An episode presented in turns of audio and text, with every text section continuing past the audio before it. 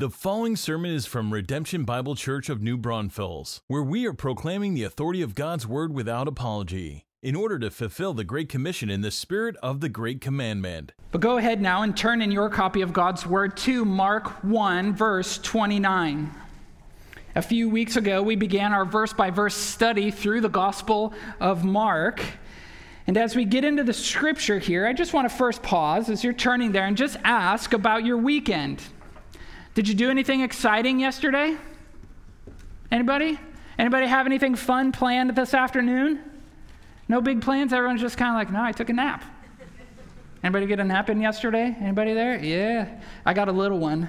Uh, a little one, I say, because I fell asleep on the couch uh, in the afternoon and my kids were playing around me, and Aaron is gone this weekend. And so, multiple times in like the 10 minute nap, I was like poked and smacked, and it's just a little bit of a nap. But no big plans, no nothing, huh? It's just March 1st, and uh, we're, we're all just taking it a little easy, huh? Well, here's the thing as we get into Mark 1, I was thinking of this this morning as I was preparing for the message again, um, just going over my notes, and was just like um, aware, say, I was aware of how inadequate I am for the task. Mark puts on display for us Christ. And I am not him, and I don't have the words to articulate just how great Christ is. And so as we get into this today, um, you're, you're going to see the, you know, just the inadequate attempts of your pastor to put before you Jesus. There's just a few notes that you have today, but I just, I just want us to see Christ. I want us to see his tenderness towards the people here that he directly encountered and towards you. You see that with me this morning? Will you walk with me through it? Because here's what's really interesting about this. I ask about your weekend because the portrait we get this morning is kind of a, a walking through the weekend with Jesus. It's walking through the weekend with Jesus. Our passage in, in verse 29 picks up on Saturday lunch and kind of goes over into the weekend. You know that the, the maybe this is news to you, but the, the Jewish culture, their Sabbath was Saturday, right? And their day went from sundown to sundown. Not like ours, we, we're kind of sun up to sun up people, right, in, in, American Western culture.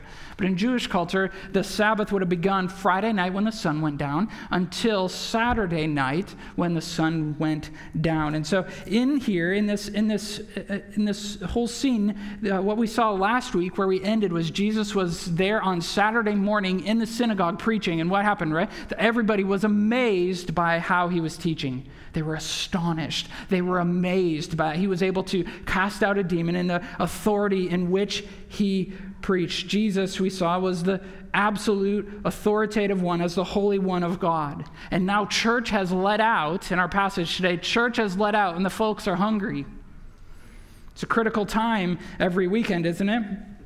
But what happens next gives us a picture of just how Jesus spent his weekends. And so turn in your copy, if you're not there already, to Mark 1 29 through the end of the chapter. And I want to read it for us. I want us to see, make some conclusions here about how Christ spent his weekends.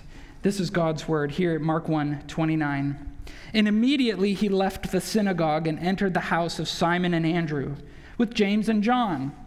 Now, Simon's mother in law lay ill with a fever, and immediately they told him about her. And he came and took her by the hand and lifted her up, and the fever left her, and she began to serve them.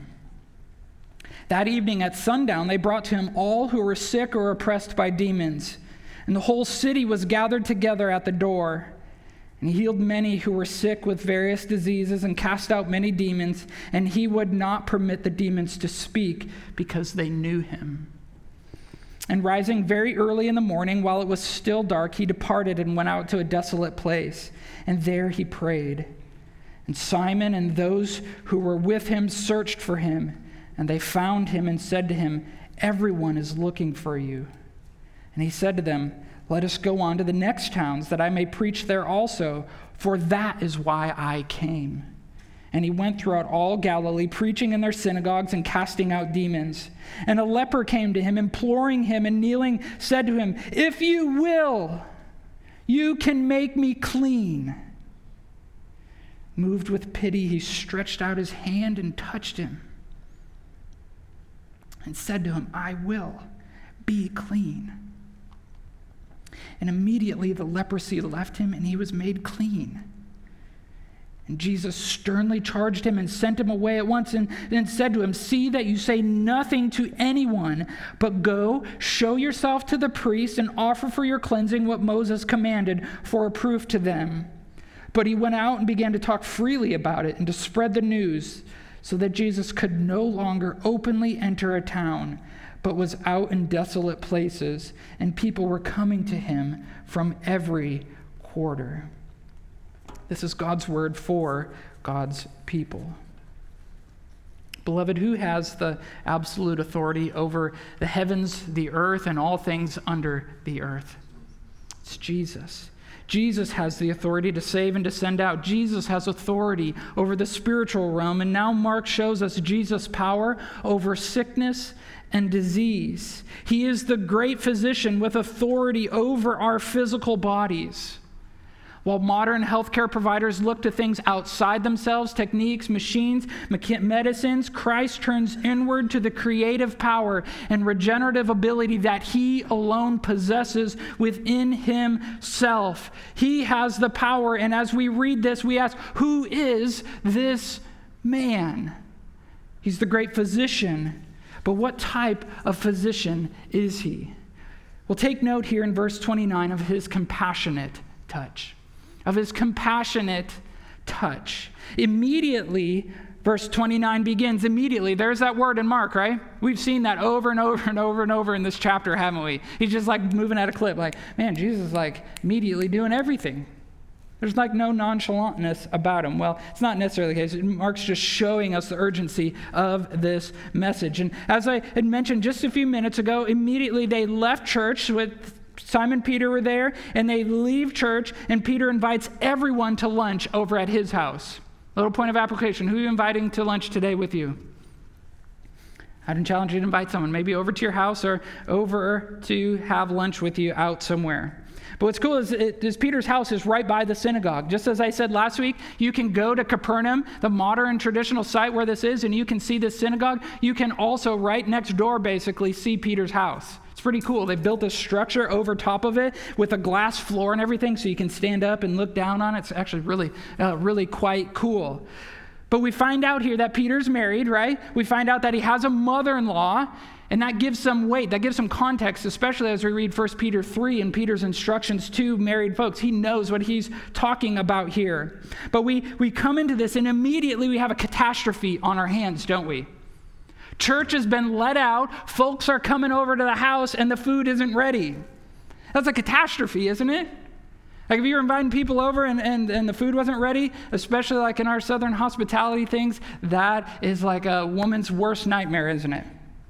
Actually happened at our house a few weeks ago. We were having somebody over after church, and we, we had put a, uh, we had stuff in the crock pot, and, uh, and, and then we got home, and it had only been on low or whatever, and it wasn't ready. And so this is just how amazing my wife is. She was able to uh, uh, whip up something in no time flat, and we had a fantastic meal. But that's just how awesome Aaron is. But in the midst of this catastrophe, Jesus is ever calm, isn't he? He's compassionate and he fixes the catastrophe just like Christ always does. He doesn't get bent out of shape. No, here's this woman. They bring her to her. Look at it with me. They, he, he comes, verse, uh, uh, uh, verse 30, they're over there. She lays ill with a fever. Literally, she's burning up. And immediately they tell him about her. They bring, say, Jesus, we've got a problem. My mother in law here is sick with a fever. And he goes and he takes her hand and he lifts her up. Beloved, don't, don't miss what's happening here. Don't miss what's happening here. If somebody has a fever, one of your children has a fever, what do we do? We stay away, don't we? We won't go in the same house, let alone the same room as someone with a fever. A kid goes and it's like, no, we're quarantined. We're staying home and we're not going to go around him. If, if you're going over to somebody's house and you hear that uh, they're sick or with a fever, and it's like, stay away, right? Stay away. Like we're not, we're not going anywhere near it. We stay because we don't want to catch it. We don't want, we, we, we don't want whatever they have. And this, beloved, does not face Christ because what does he do? When everybody else is running away, what does Christ do? He comes towards. He goes towards her. And not just going towards her, but he touches her. He lifts her up. He, he see the tenderness of Jesus' extended hand as he as he reaches it out and as he lifts her up, and immediately here the fever leaves her. See, when others flee, Jesus feels. When others flee, Jesus feels. He comes near, and when Jesus comes near, things change, don't they? His nearness is the remedy for her fever. He made her. He knows every cell in her body. His presence, his mere presence, casts out his enemies, the demons, and his mere presence can cast out disease. And look at what Peter's mother in law does. As soon as she's healed, as soon as she's healed, there's no recovery time. You know, we have a fever, it breaks, and then we need like a 24 hour, like kind of recovery time, don't we? Because our energy's depleted, we're, we're, we're feeling crummy. And no, she is healed. The fever leaves her. And what does she do? What does she do? Look at the end of verse 31. And she began to serve them. She began to serve them. This is just speculation, but it's probably the best meal she's ever made for anyone. Beloved, feel the kindness and compassion of Christ you feel it here in the passage? Can you feel the kindness, the tenderness, the compassion of our Savior? Your disease, your warts, your wounds, your struggles, your sin, they do not shake him. They do not shock him. Exposing yourself, opening up the ugly parts of your life to Christ will never repulse him. There's never a time where he, as we come to him broken and, and give it to the Lord, that he's like, ew, don't, I don't want to see that.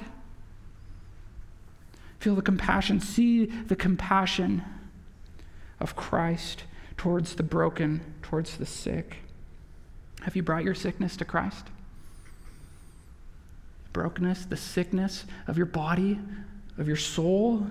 Have you brought your friends and your family to Christ? Look, they tell Jesus about her sickness. Let's be people who invite readily, who pray eagerly, as we know here that we will only always be received by Christ with compassion.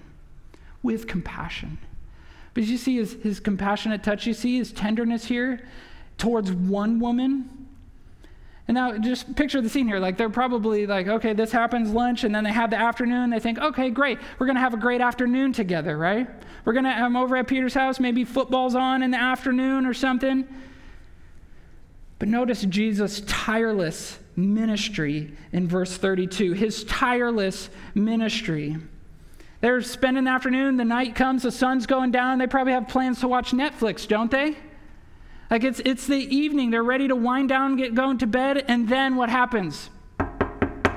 Knock on the door. And then another knock on the door. And then there's a sound like thunder outside as the crowds are drawing near to Jesus. Imagine Peter going to his door, like, who's knocking on my door tonight? And there's a, there's a crowd out there, and he goes and he opens the door, and he's, he turns to Jesus like, uh, there's like a whole bunch of folks here ready to, that, that are looking for you, Jesus. Look at sundown comes. Look at verse 32. Sundown, they brought to him all who were sick or oppressed by demons.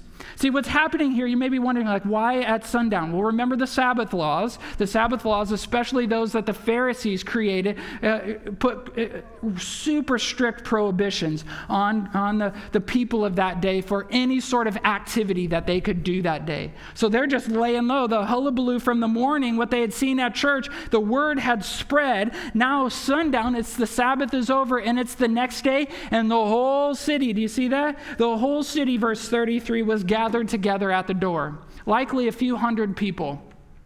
It's not, we don't necessarily know. They didn't have like census bureaus back in those days and records that we have now some 2,000 years later, but a city like that in Capernaum there on the sea, likely a couple hundred people or so, give or take.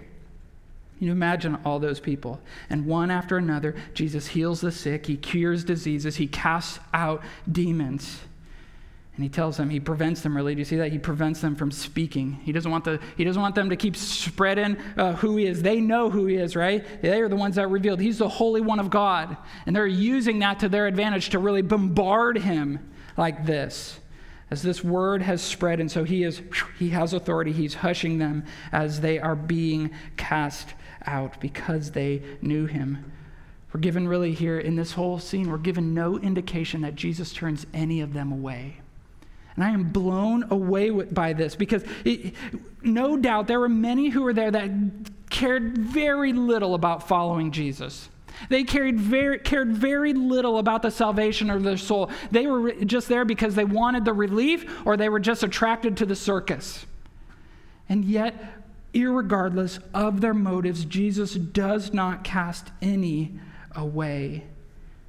And why? Why? Well, one, it's because he has compassion on the broken, doesn't he?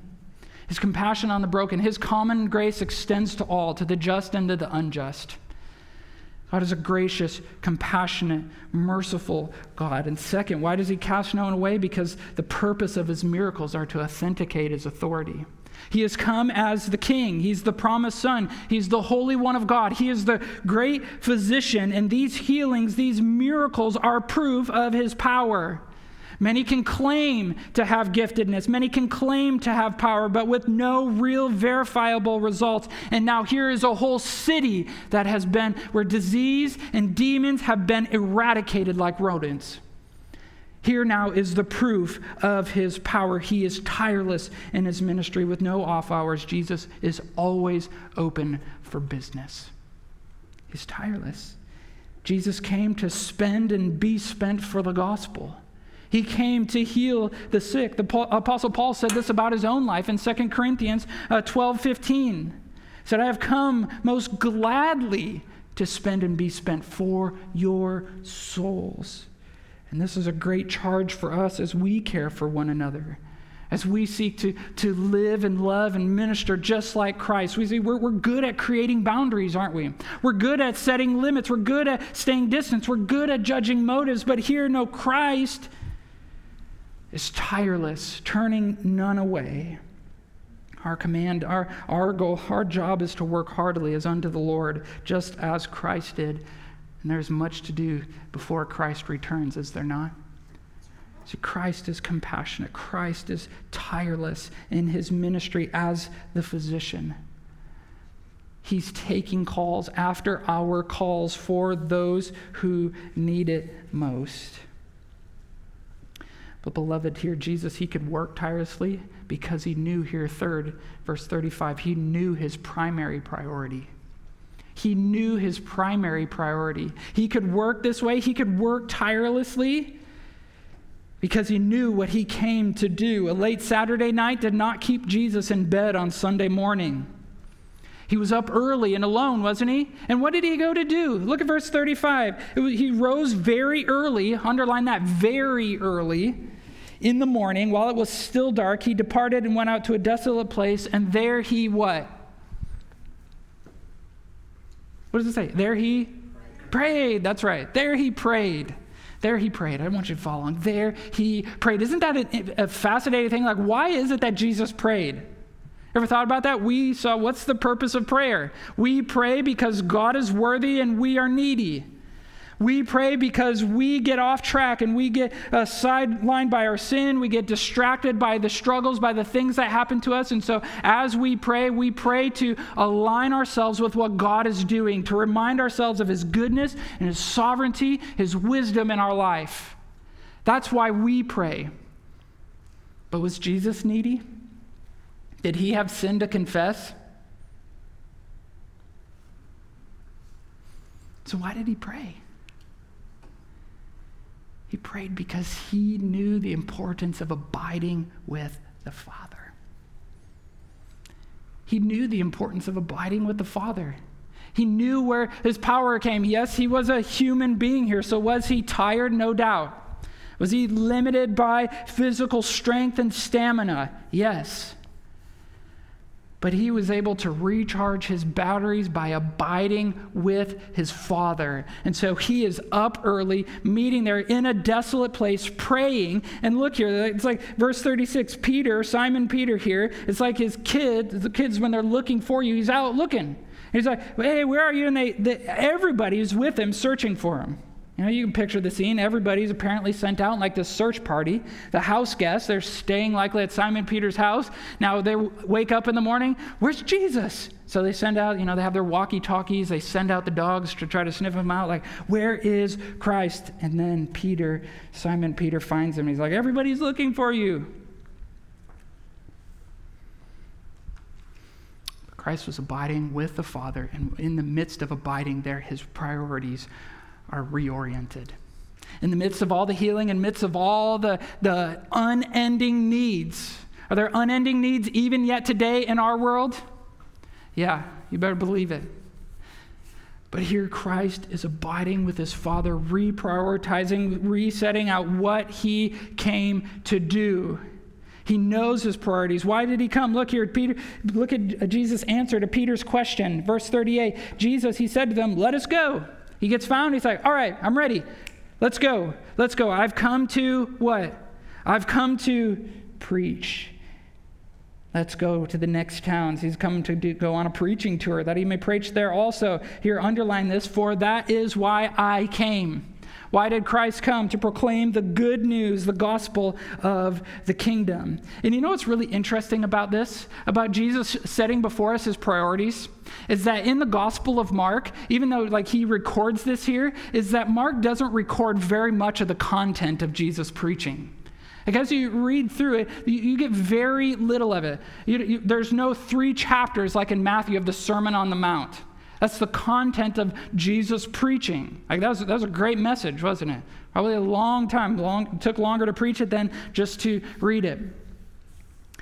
But we, Mark doesn't record any of that. What he actually records is, is, really just the snippet, right? We saw that last week in 115. He was saying here, the, the time is fulfilled, the kingdom of God is at hand. Repent and believe in the gospel.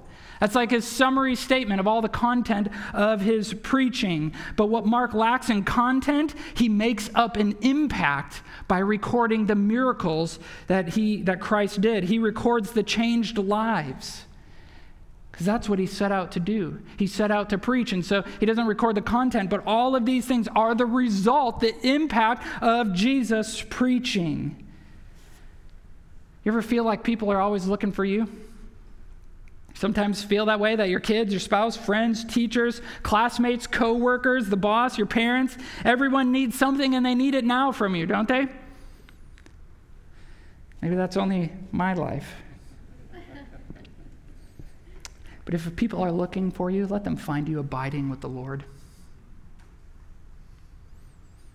If people are looking for you, let them find you abiding with the Lord, that you get to be in His presence. You know, this whole thing, like we get off track, we lose our priorities, we, we forget why we where we've come, we just get swept up in the busyness, the, the tyranny of the urgent in our life. And, and, and there's no one to blame but ourselves. We do it to ourselves. We overcommit to things. We schedule ourselves to no end. We enroll in everything. We enroll our kids in everything, and with good intentions most often. But they crowd out these things, these good things can crowd out what's best. Beloved, let us be a people that abide faithfully. Let us schedule it into our life. This priority that if I am apart from Christ, I can do nothing. You know that? John 15? Apart from Christ, we can do nothing, especially all the things on your schedule. But let us abide like Christ faithfully with the Father, scheduling it into the rhythms of your life. Jesus did. Can, let me just ask this can you manage your life better than Christ could? He manages the whole universe, and yet he prioritized abiding with the Father. He prioritized the preaching ministry, his gospel ministry. God, abiding with his Father gave him clarity and focus in the midst of the craziness. And I'm telling you, start here. Let not a day go by without abiding in the Lord, and you will have the focus and the clarity that you need for the responsibilities that are ahead of you. Prioritize rightly. Christ was. Christ, this is how he kept a compassionate heart. This is how he kept a focused mind. This is how he kept energized in his body was by keeping his priorities before him of abiding with the Father. Beloved, and he continues to do this. You know that Christ still prays for us? And even now, he sits Father's throne, interceding for you and I. That his ministry for us was not like come to earth and done, though it was in one sense, but it continues on. It continues on as he intercedes for us. You know, it's even another mind blowing thought. Here's some theology for you. Another mind blowing thought is that even in the moments when we don't know what to pray, when things are so distressing, when things are so crazy, and we're like, I, I don't even have the words to say to you right now, is that God's Spirit prays for us as well. That's pretty mind blowing. Two members of the Trinity in a given moment might be praying for us. You see the compassion? Do you feel the compassion and tenderness and the willingness of our Father. See, Jesus focuses in. He says, I'm here to preach. And what happens next? Like he's he's ready to go. He's here to preach. And look, he another sick person approaches him. You see that? Look at look at verse 40 here. He says, I come out to preach. He's going to go throughout all Galilee on this preaching tour, preaching in synagogues, casting out demons. And in verse 40, we find his willing heart his willing heart as another sick person approaches him. And what I love about this passage, beloved, that we're in, it's like his tenderness, there are bookends to the hardworking, focused Jesus. We, we really feel and see the compassionate side of him in all of this. You know, you've, you've had a situation like what we're about to, to look at here. You've, you, got, you woke up, you got all psyched up, you're all set, you have your schedule planned out for the day, you're about to head out the door and get after it. Priorities are here, you've met with the Lord, and then the phone rings, right? Oh, and now it seems like your whole day can be derailed, right? Just by that one phone call. You were focused, you were meeting with the Lord, you were tender before Him, and now it's like, oh, and now here's uh, something but, beloved, this encounter isn't a derailment from what Jesus came to do. Remember, this is the impact. It is the impact of what Christ came. This leper comes before him. You familiar with this? Have you, as you've read through the scripture, have you seen how leprosy is a common theme? Leprosy is, is one of those diseases that we see often in the scripture here. And, and it's, it's one of those maybe bigger like uh, categories of maybe a more specific disease. It's common in the bible but let me just give you a little bit of background of what we know about leprosy even today. Hear this what this commentator says says it's important to know is that leprosy, or what is called now as Hansen's disease, okay? It's known now in our modern medicine as Hansen's disease. It's a, which is really named after the guy who, um, who diagnosed its cause. It's not a rotting infection as is commonly thought. You know, where like we get these sores on our skin that it's just like this rotting skin disease.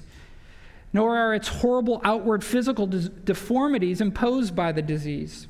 In recent years, the research of Dr. Paul Brand and others has proven that the disfigurement associated with Hansen's disease comes solely because the body's warning system of pain is destroyed. The disease acts as an anesthetic, bringing numbness to the extremities as well as to the ears, eyes, and nose. The devastation that follows comes from such incidents as reaching one's hand into a charcoal fire to retrieve a dropped potato, or washing one's face with scalding, boiling hot water, or gripping a tool so tightly that the hands become traumatized and eventually stump like. See, leprosy isn't just isn't a skin disease per se of rotting flesh. It's that it's that the nervous system, the, the, the pain sensors in our outer extremities are broken.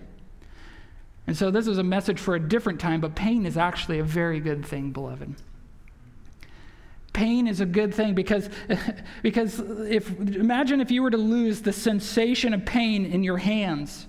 You know, the examples that were given is if you were cooking, you would just reach into the oven and pull out that hot tray. And where God, in His wisdom and His kindness, designed it to be like to set off the alarm bells in your brain. You know, there's those sensors here in your fingers that, you know, hot! Let go. Someone with this disease, just like those sensors are broken. The lines had been cut somewhere. And now the flesh is beginning to rot off their fingers. The skin is, is horribly burned, and they're just going about their day. And now, just over time, instead of washing and cleaning and all the things, it's, it's, just they don't feel all the nicks and all the bumps that continue to make it fester and never let it heal, and dirt and other things get into it until at some point the disease, the, the infection just takes over, and next thing you know, fingers are being amputated. You're banging your head on something and you just don't even feel it. A scratch happens, a cat scratches you or something, and you, don't, you, you just don't even feel it. And you can imagine how devastating that would become over time. And so here's this man with this disease in a day where they don't know all the medical treatments and all the things that we know. And this leper comes, this desperate man comes begging Jesus, appealing to two things his wisdom and his power. There's no doubt about his power. Look at what he says. He comes imploring him, that's begging him. He's kneeling before him. Whether that's a posture of humility or because his, his uh, feet and legs have been amputated, we're not sure. All we know is this posture of humility, and he says this very profound thing If you will, you can make me clean. See, there's no doubt about his power. You can make me clean. He knows. He's, he's seen it. The, the stories have been told that all those people that had lined up, been lined up at the door the night before, that has all gone forward. And now here's the most desperate man who knows his power. The question is, is he willing? If you will. If you will. See, his ability is related to God's power, which is absolute. His willingness is attached to his sovereignty, to his wisdom. And, beloved, this is, this, this is hard for us to comprehend, but our sovereign God is wise beyond us, and sometimes immediate healing is not part of his wise, good plan for us. Will be eventually. We have, we who are believers, have the, the hope of glory when we will receive our resurrected bodies, where sin will no longer dog us, where sin will no longer have these debilitating, painful, disease inducing effects. But, beloved, sickness and suffering are fertile soil for salvation, sanctification, and glorification.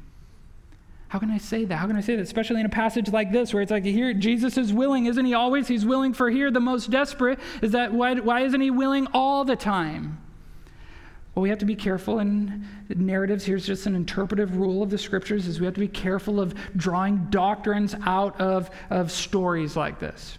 We can't make this a rule for all things. Here, Jesus is very willing, and we're going to come back to that.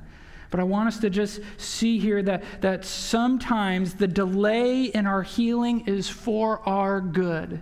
And how can I say that? Well, let's look at some other scriptures. You can turn there if you want to, or you can listen as I read Romans 5 3 through 5.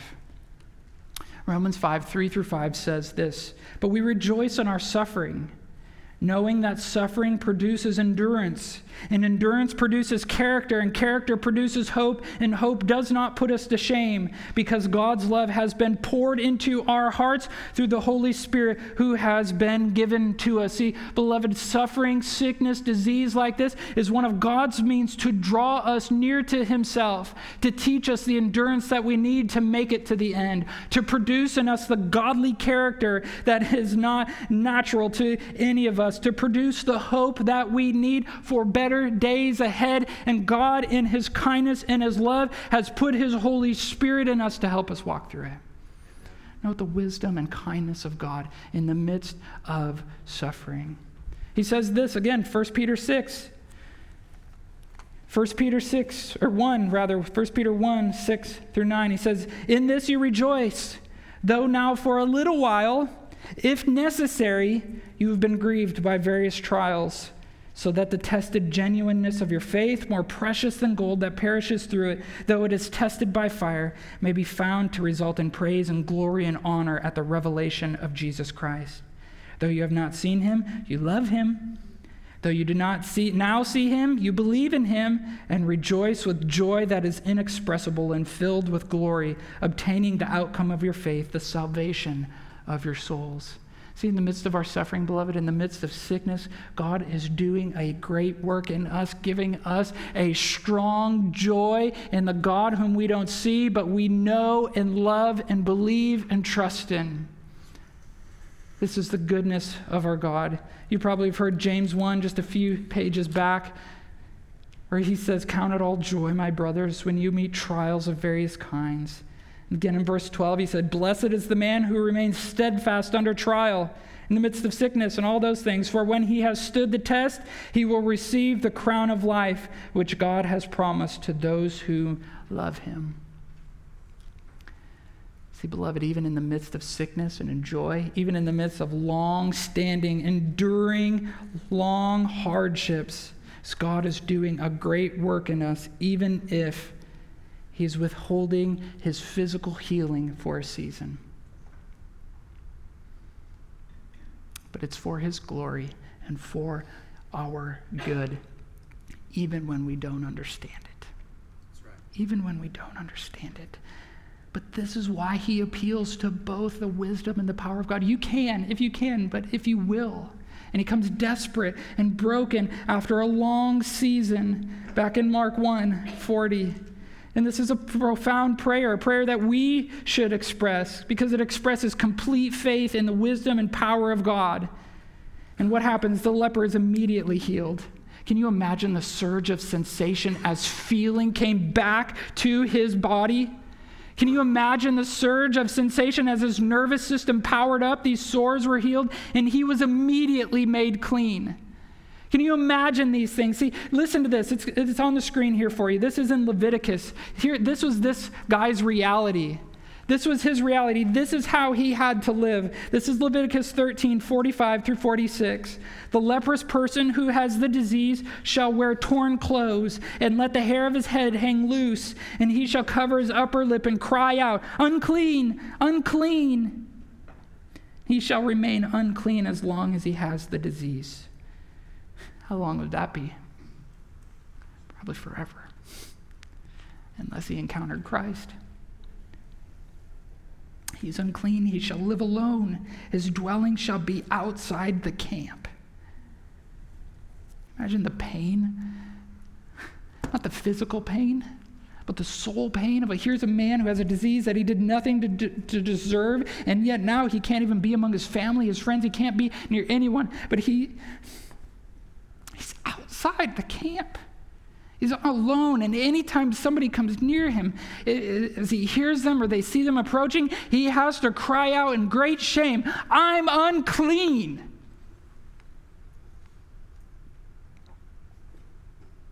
What a horribly lonely existence.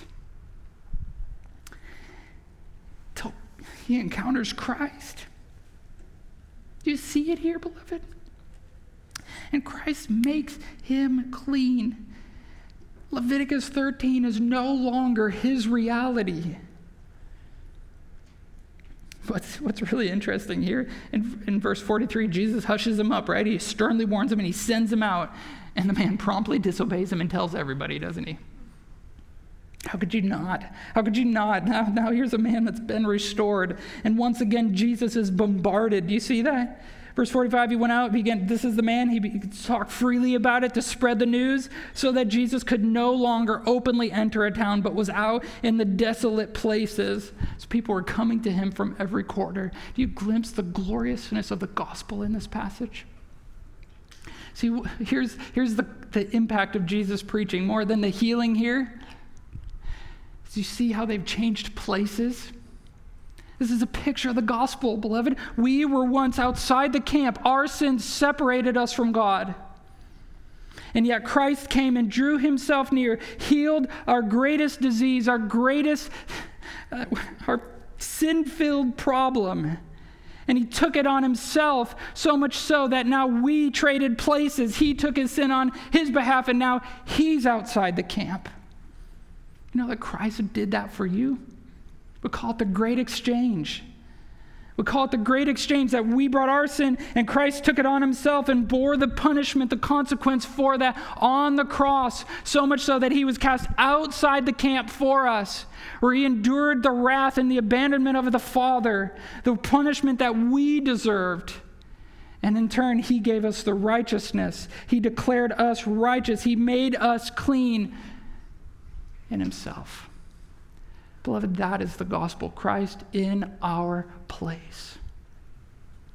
See, our greatest problem is not our sicknesses. Our greatest problems are not the diseases that we face. The greatest problem that we have is the sin that so easily entangles us. And so, what do we do, beloved?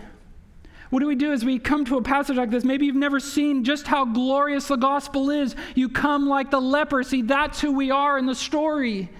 And we come to Christ confessing desperately, I am unclean, make me clean. And, unlike the, the, the wisdom and the willingness here, we know from the scriptures is that when we come confessing our sin, God will turn no one away. Your sin is not too great that Christ would cast you out. The things that you've done that you've told no one about are not too much for Christ to bear. He will always accept you, and He is always willing, I will make you clean. That's what Christ came to do. You see His willing heart to save you? Do you see His compassionate touch as He draws us near? Beloved, His healing of your soul will always be immediate and complete. You're never beyond his salvation. You will live a life, yes, of, of working that out, but his salvation, your regeneration, be immediate. As Christ does that, imagine the surge of faith that will shock through your system. As you see in color, which was once just dull. All you do is you just come to, come to the Lord. I'm unclean, I'm unclean. Heal me. I need your touch today, Lord. I need it. I, have been doing this on my own. I'm this guy living outside the camp. I'm, I'm, I'm, I'm, I'm beat up. I'm disfigured by my sin. Would you come to Christ today? Would you come and find him compassionate, tireless, eager, and tender? He stood in your place. What a weekend for Jesus, huh? As you compare this to your weekend, the naps that we might have got in, the, the things that we might have watched, the things that we might have done, what a weekend here for Jesus, the great physician, preaching, praying, healing. And in the midst of it all, what do we find him? Tender and compassionate, tireless, focused, bidding all who are broken to come to him, turning none away who come to him desperate. You see Christ today? You see why I feel inadequate to put the gloriousness of Christ before you? See, who can who could describe just how awesome our God is? But see it, feel it today. Feel it today.